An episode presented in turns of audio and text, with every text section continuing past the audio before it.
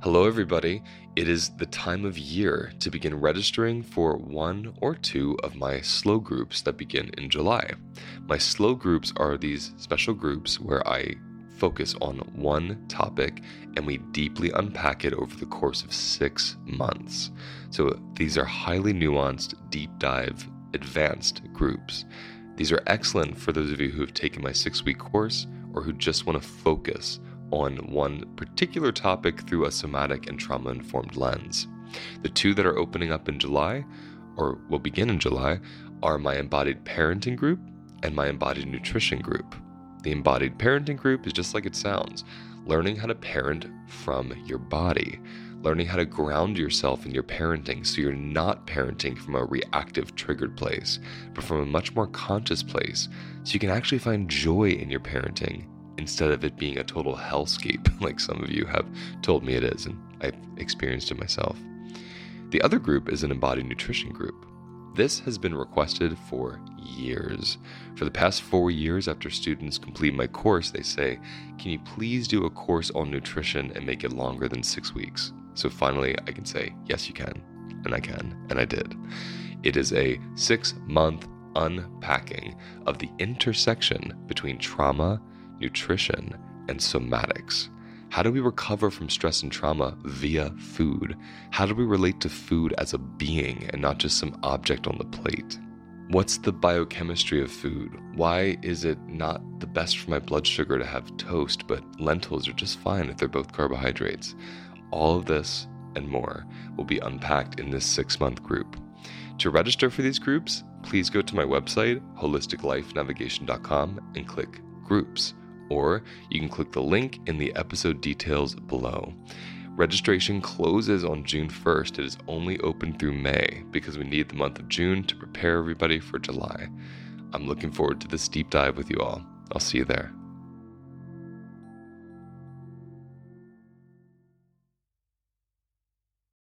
Sitting in these sorts of circles and being supported by facilitators of this work helped me be able to go back to the quote unquote scene of the crime and develop a new relationship with the pain, develop a new relationship with the trauma, and come forward as an adult with a different relationship, a different point of view, and new techniques and thoughts about, you know, what pain is, about what emotions are, about what sadness is, fear, shame, and all of those sorts of things, and understanding that they are a part of the human condition Welcome to the Holistic Life Navigation Podcast, where we explore life through the lens of somatics. I'm Luis Mojica, a somatic educator who teaches people how to find safety in themselves. Your turn to learn begins now. I am so honored to welcome Eldra Jackson, the third. I'm also a third to the podcast. Uh, thanks for being here, my friend. No, thank you for being here. Uh, thank you for allowing me to be here, and congratulations on being a third. we're, the, we're the third seed of our lineage, right? Um, yes, yes. I'm so excited to meet with you. Uh, two months ago, I saw the work for the first time, and I don't remember weeping that much ever in a documentary. If I had, it's been a long time because what I was seeing was this sacredness of masculinity, you know, like reweaving from a place that had been violent or oppressive to a place that was nurturing. Yes. And it was like only men could hold that kind of space for that kind of aggression in, in that in that way that I saw that I saw being filmed. And I guess you're a bit of a mystery to me. That's why I wanted to speak to you. I don't know your whole story yet. Um, I was trying to understand by watching it. Were you an inmate at the time, or were you going and working with them? Like, can you tell me a little bit about this? Yes, I, I at the time I was living there. I I was uh, uh, serving uh, a life sentence at the time that that was filled. So yes, I was a, a man on the inside. Oh wow, life sentence. So do you want to go into that? What what landed you there? Uh, well, uh, a horrendous series of of, of poor choices and uh, adapted life skills. Mm-hmm. Uh, when I was 19 years old, I was convicted of attempted murder uh, kidnapping for purposes of robbery, and yeah, a string of other robberies. Hmm. And what, just so people listening, because I, I speak a lot about this, about how trauma mm-hmm. becomes you know criminal activity and then we get incarcerated and then the trauma never mm-hmm. metabolizes it just keeps recycling what was your yeah. life like that led you to that point at 19 like what had you experienced Mm, what had I experienced? Okay, so by the time I was convicted of that, because that's kind of like the, the the middle of the road or three quarters of the way down the road, I had already been incarcerated in juvenile prison a couple of times, you know, and and and served a total of four years in in youth prison. Uh, you know, my life growing up prior to that, you know, from the outside looking in, it was uh, you know, the prototypical uh, uh American household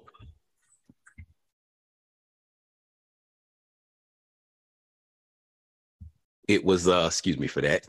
It was uh you know a household with mother father sister brother. Uh, my father was in the military. You know i grew up with both parents in the household had the opportunity to travel the world was actually born in germany on a military base uh, played sports. Growing up you know was a, a what they say was you know fairly decent athlete. Uh, you know got mostly a's and b's in school and you know underneath the surface as you say trauma where was their trauma you know besides generational stuff uh at, at a very young age you know during my uh, uh seventh eighth and ninth year on this planet i was a victim of child molestation at the hand of babysitters. And i you know at that time uh and not many folks are i was not equipped with how to deal with that in in a healthy way, in a good way. I didn't know how to uh, uh, share that experience with my parents, so they had no idea. You know, the first time they heard about it was in a visiting room in Folsom while I was serving life. Uh, and you know that child's mind that little boy uh, uh, created beliefs you know about himself about others about the world about dynamics of power about violence you know, about uh, uh, what love, you know, looks like or doesn't look like, just all sorts of things that were created in the mind of a, a very young child. And I continue to, you know, uh, uh, carry those beliefs and thoughts. And, and, and oftentimes I was able to play those things out on the sports field you know, I was able to get my aggression out on the sports field. I was able to hide behind a persona and not allow people to see behind the mask to see who I really, you know, they saw, oh, you know, pitcher, shortstop, you know, center fielder. That's who I was, you know, yeah. in their eyes. That's what I saw, you know, somebody who gets good grades, scholar. And uh, there, there, there was a summer where, where that, you know, was taken away from me. Again, based on choices. Me and a friend uh, stole his mom's car, and and you know took it uh, uh, uh for a wild ride one evening and wrecked it when we were 13, 14 years old, and and and my parents didn't allow me to play uh, baseball that that summer.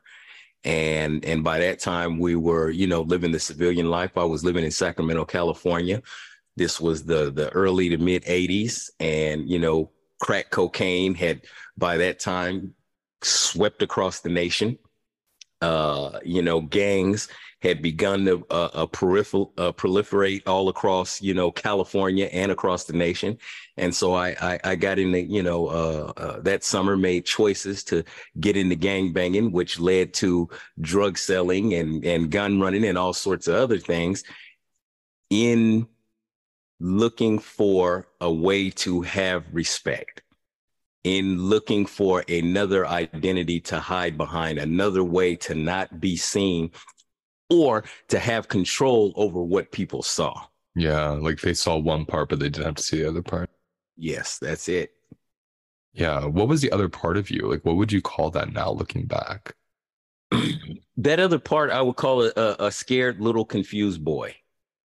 And and that scared little confused boy, you know, uh, he was, you know, for lack of a, a, better way to describe it, he was who was running the show. He was who was driving, you know, the proverbial bus for me, yeah. you know, well into my 30s, you know, driving it from a place of fear, driving it from deep inside of, of, of the trauma of the wound. So, you know, where I sit today, I can look back and articulate internally that's what was going on with me that was the driving influence that was you know where a lot of my decisions were coming from, you know, and and that's not to uh, uh, minimize the, the the choices uh, it it it just you know gives some insight into the thinking. That's right. That's right. I like that distinction um, because sometimes we think clarity and compassion removes accountability responsibility. I find that it actually brings them closer together because then you yeah. you understand it and then you can affect change from that understanding. Yes. I'm trying to understand. I'm trying to be in your shoes. So you're 19, you get this conviction. You're told you're spending the rest of your life in prison. Mm-hmm. What was that like to hear that? Hmm. Well, it was uh for me, it was the next step in the life that I had chosen. You know, it was uh it was it, it was a harsh reality. There was a brief moment of sadness. And just as quick as the sadness came, there was another part that was like, okay, there's no time for sadness, no time to be soft now, mm. motherfucker. This is the yeah. life you chose. Stiff up, get ready, and go be the best damn convict you can be. Yeah. And so, like, a light switch, you know, either going off or going on just that quick, going from sadness and mourning the end of my life as I knew it and embracing a new existence, which is, you mm-hmm. know, uh, life in prison. Yeah, and that's I'm I'm imagining this whole survival response turns on. You know, like you said, I'm going to be the best convict I can be. It's like you have to survive the life in prison. Well, yeah. So I'm so curious, and uh, if those of you that heard me say at the beginning, I watched this documentary, The Work. We're going to get into what that all means in a moment. But tell me, you're 19. How many years? Like, what was the point where something started shifting inside of you before you mm. started doing this this therapy work in prison? Like, what was that like? So I I I, I was arrested in 90, convicted and sent to prison in 91, and I started uh, doing the work that you see in the documentary in 2004. So 2004, I was wow, I was 13, 14 years into my sentence. I mean, for the first dozen years, you know, I was doing the same thing in prison that I was doing out in the community that got me sent to prison. You know, I was still involved in gangs. I was still involved in the drug trade. I was still, you know, uh, uh, carrying and trafficking weapons, assaulting people. I was still, you know, doing all of the same things that you know uh, were a part of the lifestyle that I adopted in you know uh, a furtherance of becoming the best convict that I could be because you know you use the word survive and I may have used that but for me it wasn't about survival. It was about how do I thrive in this environment? You know I I I I can have uh, an extremist personality so it was never about survival because you know at that time my thinking people who are just surviving are potential victims Right. You know, not just in life, but especially in that, you know, hyper violent, hyper uh, uh, uh pseudo masculine environment. If you're just a survivor, you are a target. So, you know, my intention was to thrive and be, you know, uh, a predator, be somebody yeah. that was, you know, when you when you look across the yard and and you look at me, it's like, okay, I'm gonna look for a, a, an easier win that that's going to be a difficult one so i'm going to look elsewhere. And again that for me that was fear based you know not wanting confrontation not wanting to have to you know deal with uh situations like that. So it was a good 12 years uh of of that same activity. And and what i can you know recall as the beginning of a turning point for me because there was no all of a sudden aha moment where where I switched, you know, my life around or something. I, I was sitting in the hole. I was sitting in in, in solitary confinement, and uh, I was I was on uh, uh, you know complete isolation status. They call it standalone walk alone. So I lived in a cell by myself. I went out to the little you know dog run by myself. Everywhere I went, I was in shackles and waist chains and uh, uh, uh handcuffs and at that time, there there were two convicts who were still in the in the prison system. Uh, one by the name of Charles Manson, one by the name of Sirhan Sirhan. And in my mind, those individuals were like monsters. They were they were you know criminal demons. They were infamous, and and I could see from my cell the part of the housing unit where they were and they were going out onto the yard with other you know people they were allowed to be around other people without restraints and and here i was you know in my mind you know a real nobody in you know the annals of california convict lore and I can't be around other human beings. You know, Charles. Manson was somebody who had just, you know, used his uh, uh, art of persuasion to convince people, you know, to murder people. And here he was allowed to be around people and have access to to to his gifts, you know, his his articulation and being able to whisper in people's ears. I couldn't be around other human beings, and so it started to settle into me that uh, uh, something here is not right.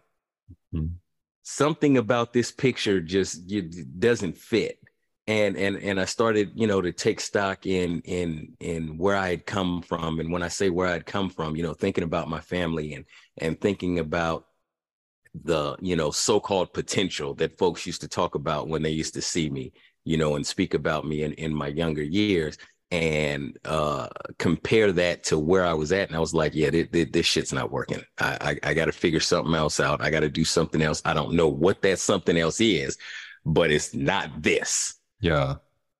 So who who or what introduced you to this form of therapy and healing? How did that start? Well, when when I got released from uh, administrative segregation, when I got out of the hole, uh, I, I, was sent from Corcoran Prison to New Folsom Prison, which is where the documentary was filmed. And that group had already been running uh, for several years. And in, on the inside, it's, it's called Men's Support Group or Men's Group. And uh, you know, on the yard. It, it had a reputation because if you're not in the group, you don't know what what's going on in there. Nobody knew what was happening there outside of the participants prior to that film, you know, being made public. And so there was a lot of uh, uh, uh, uh secrecy and mystery around what was going on in that chapel. the guards referred to the program as Hug a Thug you know uh, folks were talking about you know people are in there uh, uh, uh praying the candles it's a cold they're in there mm-hmm. singing holding hands and singing kumbaya you know all of these sorts of rumors and innuendo that can pop up due to a, a lack of knowledge mm-hmm. and and so you know i heard all of that sort of stuff i didn't put a lot of stock into it but a lot of the guys that i saw that were you know consistently, you know, on a regular and consistent basis, going into that chapel when men's group was called, were individuals that I were from that I was familiar with on the yard and from other prisons, and and I respected them, you know, as as stand up convicts, and I could see something more. I could see mm-hmm. the way that they were carrying themselves had evolved mm-hmm. the way that they were showing up, you know, in that community, in that space, there was something different. You know, they they were men, they were grown men. You know, they yeah. weren't gangsters, they weren't convicts. You know, they weren't homeboys. They they were grown ass men, and and and it showed. And so, you know, after a couple of years, two three years, and a couple of invites, I was like, you know what, I'm gonna go ahead and try this out. You know, at worst, uh, I can just get up and walk away because can't nobody make me do nothing I don't want to do. Mm-hmm. And so, you know, that's how I, I, I got in. You know, there was a an associate of mine, uh, Dante, who actually sponsored me into the group, and it's been a part of my lifestyle uh, ever since. Hmm. I, I just first of all love this. I speak about this with people when they always say, "How can I make other people do?" Like I have a course and I teach big groups of people. How can I how can I have other people do this? And I say, if you just do it yourself, like your behavior and your spirit and how you carry will ripple out and people will be attracted to it if they're ready. And yeah. that's a perfect example of you saw these men evolving over time and you mm-hmm. felt a difference in your body around them that inspired you like i want that for me. I yeah. love that. So tell us listening people that haven't seen the work what is this style of therapy? What do you do? Tell us how you hold space in these in these prisons specifically. Well it is first of all, you know, people call it therapy. It's, you know, evolved into being called healing circles and and, and all sorts of stuff. It, you know, for me and for the folks that that I know that sit in it on a consistent basis, it's just people sitting around telling the truth, learning how to tell the truth. Mm-hmm. You know, it, it is an opportunity for me to see other human beings and to allow other human beings the opportunity to see me and uh, uh and for me to get comfortable with talking about the places where I hurt so that hopefully they don't hurt as much. Mm-hmm. And hopefully I can grow to a place where from those places of hurt, I can learn to not hurt other people as a way to not feel the pain. Pause you know, right there. If we want to call that you. therapy, then okay. That's what I wanted to ask you. I wanted to ask you that that part you just said. Like, how does witnessing your own pain transfer into not inflicting pain? Mm. How was that for you? For me, it's about developing a different relationship with the pain, you know, and not looking at it as something that was done to me so much as it was something that was done for me.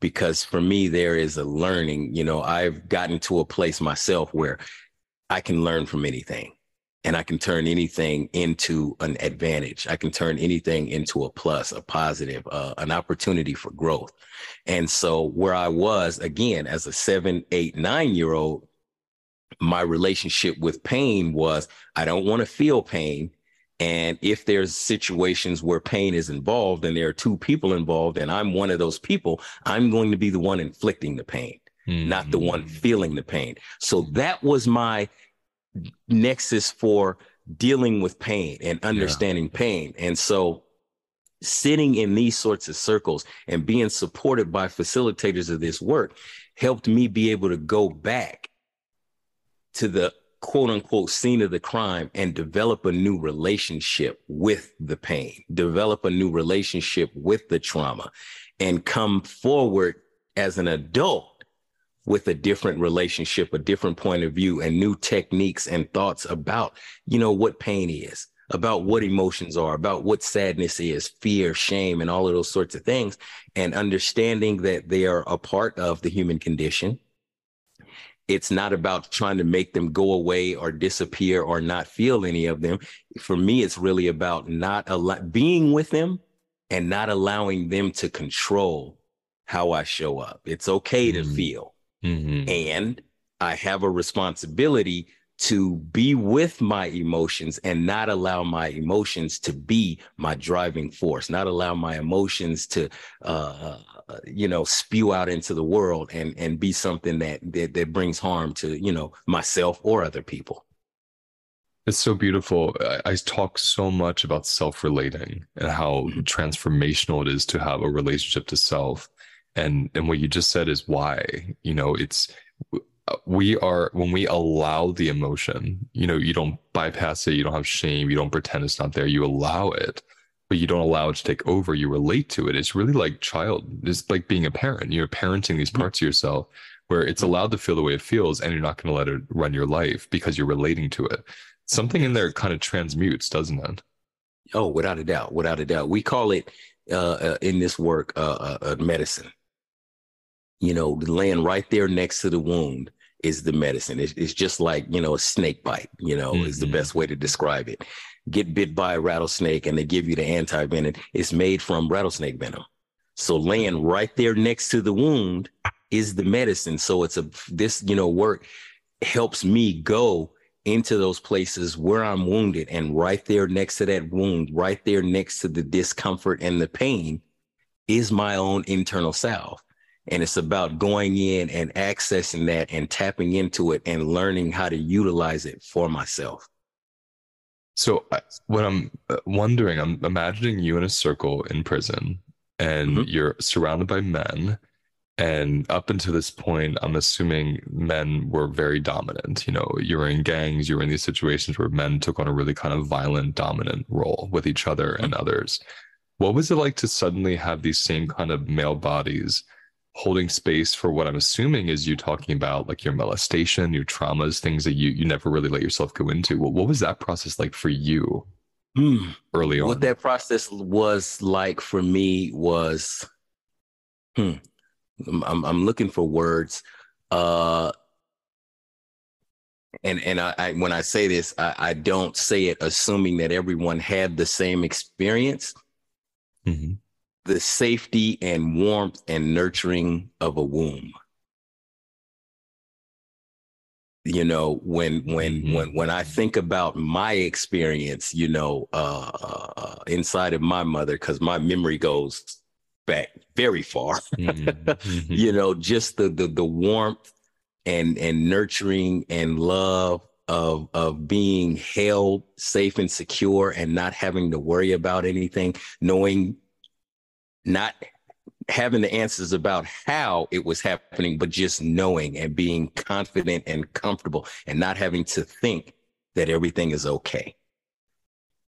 That, that I don't have to up. do anything but simply be. That's the best way that I can describe it. That really lights me up because that's my experience in, in men's work I've done, where these mm-hmm. bodies that in my past, you know, I have a lot of trauma with men. So having these male bodies transform into this really strong container that feels womb like. There's this like masculine feminine that merges and it feels so healing and so safe. I, I love that, that, that that happened for you. And it, it that resonates for me that that happened for you because you were one of the men I was attracted to watching the documentary because you embody that. I could see the way you were looking into the eyes of these other men. There was this really, you know, sacred father mother in you holding this kind of like dual space, which is it's like to me it's, it's shamanic, it's sacred, it's magical, and I, I loved watching that. So it mm-hmm. kind of what you just said gives me some context to why I was seeing that come through you. Do you hold yeah. that space in yourself when you're with these men? Do you feel that consciously, or is it not that way for you? I, I, I wouldn't say that I feel it consciously. What I can say is that consciously there is an intent for me to show up in a way that serves whatever's needed. Mm. And and and to be open to you know letting you know my ego id whatever you want to call it get out of the way and let spirit come through and utilize me in whatever way is is is needed in the moment so mm-hmm. you know mm-hmm the me that is there is the me that knows how to get the hell out of the way mm-hmm. and not mm-hmm. muck the process up. Mm, that's so wise. Yeah. what what about so tell us this the, the the pathway you start this work in prison you're mm-hmm. obviously evolving you're healing you're getting more centered in yourself mm-hmm two questions. I'll start with the first one. What was it like to reemerge from these really vulnerable circle spaces into the more harsh landscape of prison? Like, how did you hold yourself through that? Mm. So, uh, for me, it was it was really just about being comfortable with myself and and going into those spaces with a, I, I guess the, the the the word would be self confidence about I am who I am, and and and I don't need any excuses for that. I don't need any mask, and and that's not to say you know don't be safe, don't be aware of your surroundings. But my energy was different. The way that I carried myself was different. My mindset, my thinking was different, and so the at least the environment that I was in began to shift, began to alter. The relationships began to alter. You know, the people that I found myself dealing with more often, you know, was different, and the the energetic, you know, relationship there was different. And so there, I, I was free. Yeah. You know, I, I was I was still inside. I was still serving life, but inside of myself, where it matters, I was free. I was not incarcerated. I was not in bondage.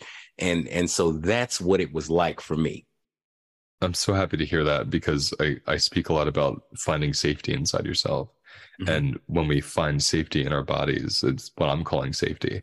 It's not it's not dependent on safety outside the body. You know, no. so you're talking about you're still incarcerated, you're still there. The landscape hasn't changed. The inner landscape has changed. So you're mm-hmm. unaffected by the outer one the same way you might have been before. That that's gorgeous.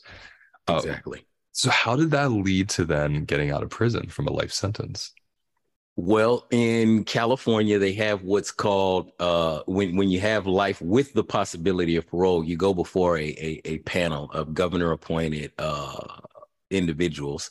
Most of them have you know law career law enforcement background, and uh, you know the best way to describe the process is you know you walk into a room and you sit on one side of a table they're sitting on the other side of this great big grand table and you, you talk about your life from the moment you you know uh entered the earth until the moment you walked into this room. And you know the what the goal is is for them to determine what they call parole suitability and what that suitability you know in my mind looks like if i'm them you know trying to you know put myself in their position is what i feel comfortable with this individual as my next door neighbor mm. knowing everything that i know about what they have done and what they are capable of would i be comfortable with this cat you know, walking through the park that my grandchildren go to. Mm-hmm. Mm-hmm. So, uh, you know, I went to board three times. You know, the first two times I was denied. The third time I was found suitable, and and and I, I believe the difference was, you know, I, I I didn't go in to the room expecting to get out. Mm-hmm. I was just going in the room to talk to some human beings. I wasn't trying to get out. I wasn't trying to come home. I wasn't trying to be found suitable. I was just there being truthful and honest about who I was and where I was at, and whatever happens, happens. Which must have greatly impacted, you know, their their felt sense with you. I'm assuming. I, I, I would assume so because they found me suitable for parole. what was it like when you're when you're going in there? You're just kind of relating to people. You're hanging out, and they say, oh, "Okay, yeah, you're suitable for parole." What would that feel like? It was uh it, it was a shock. It was a shock, and and there was the uh, the you know the gamut of emotions for me. There was there was you know underneath the shock there was there was joy, of course. There was uh, uh, uh you know sadness. There was fear there was there there there was there was there was a little bit of everything you know mm-hmm. in that moment it was just like surreal because hmm. mm. it, it, wasn't something you know that I, I, I expected it wasn't something that i was looking for and from that moment to actual release how how long was that it was four months because there's a review period you know they find you suitable and then you know it has to go to uh, a full board hearing which is like 15 people. They review the transcripts. Their legal team has to make certain that everything was done correctly. All of the T's were crossed, I's were dotted. The governor's team has to review and and determine whether or not they're going to, you know, stand pat on it or whether they're going to reverse it. So, you know, there could be anywhere from four to five months, depending on the nature of the crime, before you are actually released. So, you know, that is a long 120 days. mm, yeah, I bet, I bet. And what was that from the moment of conviction to the moment of release? How many years did you serve? Uh, 24 years. Wow. So 24 years, a decade of those doing this work. So mm-hmm. you get out and you're already rehabilitated on the inside. So was it easy to merge with life on the outside? What was the transition like? Uh, for the most part, it was easy to, you know, make the transition to the outside because a lot of it is mindset. And then there are things where, you know, I, I I'm still, you know, at this point, I'm 51, I'll be 52 this year. I have done more time incarcerated than I have done in quote unquote free society. So, you know, there is, there are aspects of, you know, being institutionalized. There are ways of thinking and habitual action uh, uh, that come up that, that, that I deal with daily. The transition for me is it continues. Yeah. you know and maybe it will continue because you know there are elements when you go deeper off into it there are elements of, of, of ptsd you know different sorts of trauma and and and and all of those things. And the intention is to be with them to be with that you know reality and to continue to sit in these circles and do this work and heal and move through life with purpose mm-hmm. mm. and positive intent. So tell us what work do you do now? Like how do you do this work? What does it look like Hmm. So the, the the work that I do now is no different than the work that I was doing when I was sitting inside in these circles. Now I am co-executive director of Inside Circle, which is the nonprofit that supports that work. Uh, I now go back inside of prisons, New Folsom being one of them. Uh, we go into uh, several other prisons in California on a consistent basis. We uh, uh, go into high schools and do this work. Uh, we go across the country. Uh, you know, we're in Dallas, we're in Memphis, Tennessee, we're in uh, uh, all of the juvenile facilities in the state of New Jersey. We're in Brooklyn, New York, working with the district attorney's office. We are in San Francisco, working with the district attorney's office. Uh, we go into corporations and do this work with C-suite officers it's you know people see the documentary and they're like oh my god that's a uh, insanely transformational prison program the, the film just happened to be you know uh, uh captured inside a prison this is human work this that's is right. work that all of the billions of people on the face of this big blue marble can benefit from, you know, partaking in, in my humble uh, opinion. Yeah. So you go anywhere. You, this work goes anywhere it calls you. We we go all over the place. Just last week we were on a, a, a Zoom call at you know it was 1 a.m. Pacific time. We were in New Zealand with some men who were uh, screening the documentary and getting ready to go into a weekend of men's work, and that was how they were kicking the weekend off. So you know we were mm-hmm. sitting uh, with them doing a Q and A and and sitting in circles to you know help support them. So, you know, we're, we're doing this all over the globe. I feel so satisfied. You know, I'm curious if there's anything you want to add that we didn't go into that you want people to know. Mm, I think the only thing that I would add that I haven't specifically said, we haven't specifically covered, is uh, the encouragement for people to, you know, trust and believe in themselves and and and and love yourself. You know, when I love myself, then I am able to teach other people how to love me. I'm able to teach other mm. people how to be in relationship with me. And I am able to be receptive when people are communicating to me how they need to be treated and how they want to be loved. So so so love yourself, invest in yourself. If you don't do anything else in this life, invest in yourself. Beautiful way to close. Eldra Jackson III, I'm so so grateful to have this time with you and i'm so happy to share you with my audience. Thank you for thank you for your life and your wisdom and what you're sharing with us. Thank you for inviting me and it's been a wonderful conversation.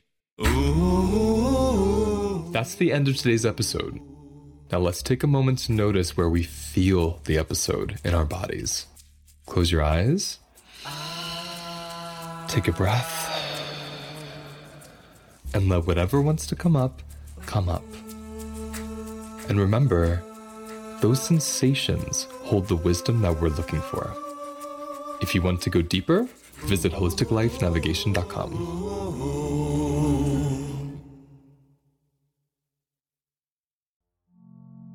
Did you know your food cravings are actually a doorway to your subconscious? They are. We tend to see cravings as something bad or something we just give into mindlessly. But when you embody your cravings, you're able to notice they're just blossoming from a certain place that has a certain need and needs your attention. Join me on Wednesday, May 29th, as I unpack this in a new webinar called Cravings Destigmatized. In this webinar, I'll help you learn the difference between a nutritional craving and an emotional craving as well as how do we use cravings to get in touch with our unmet needs and any of our unconscious, unprocessed emotional experiences. It begins at 4 p.m. Eastern, and everyone who registers will get a replay. You can find the link in the episode details, and you can also go to www.holisticlifenavigation.com and click on events, and the information is right there. Hope to see you there.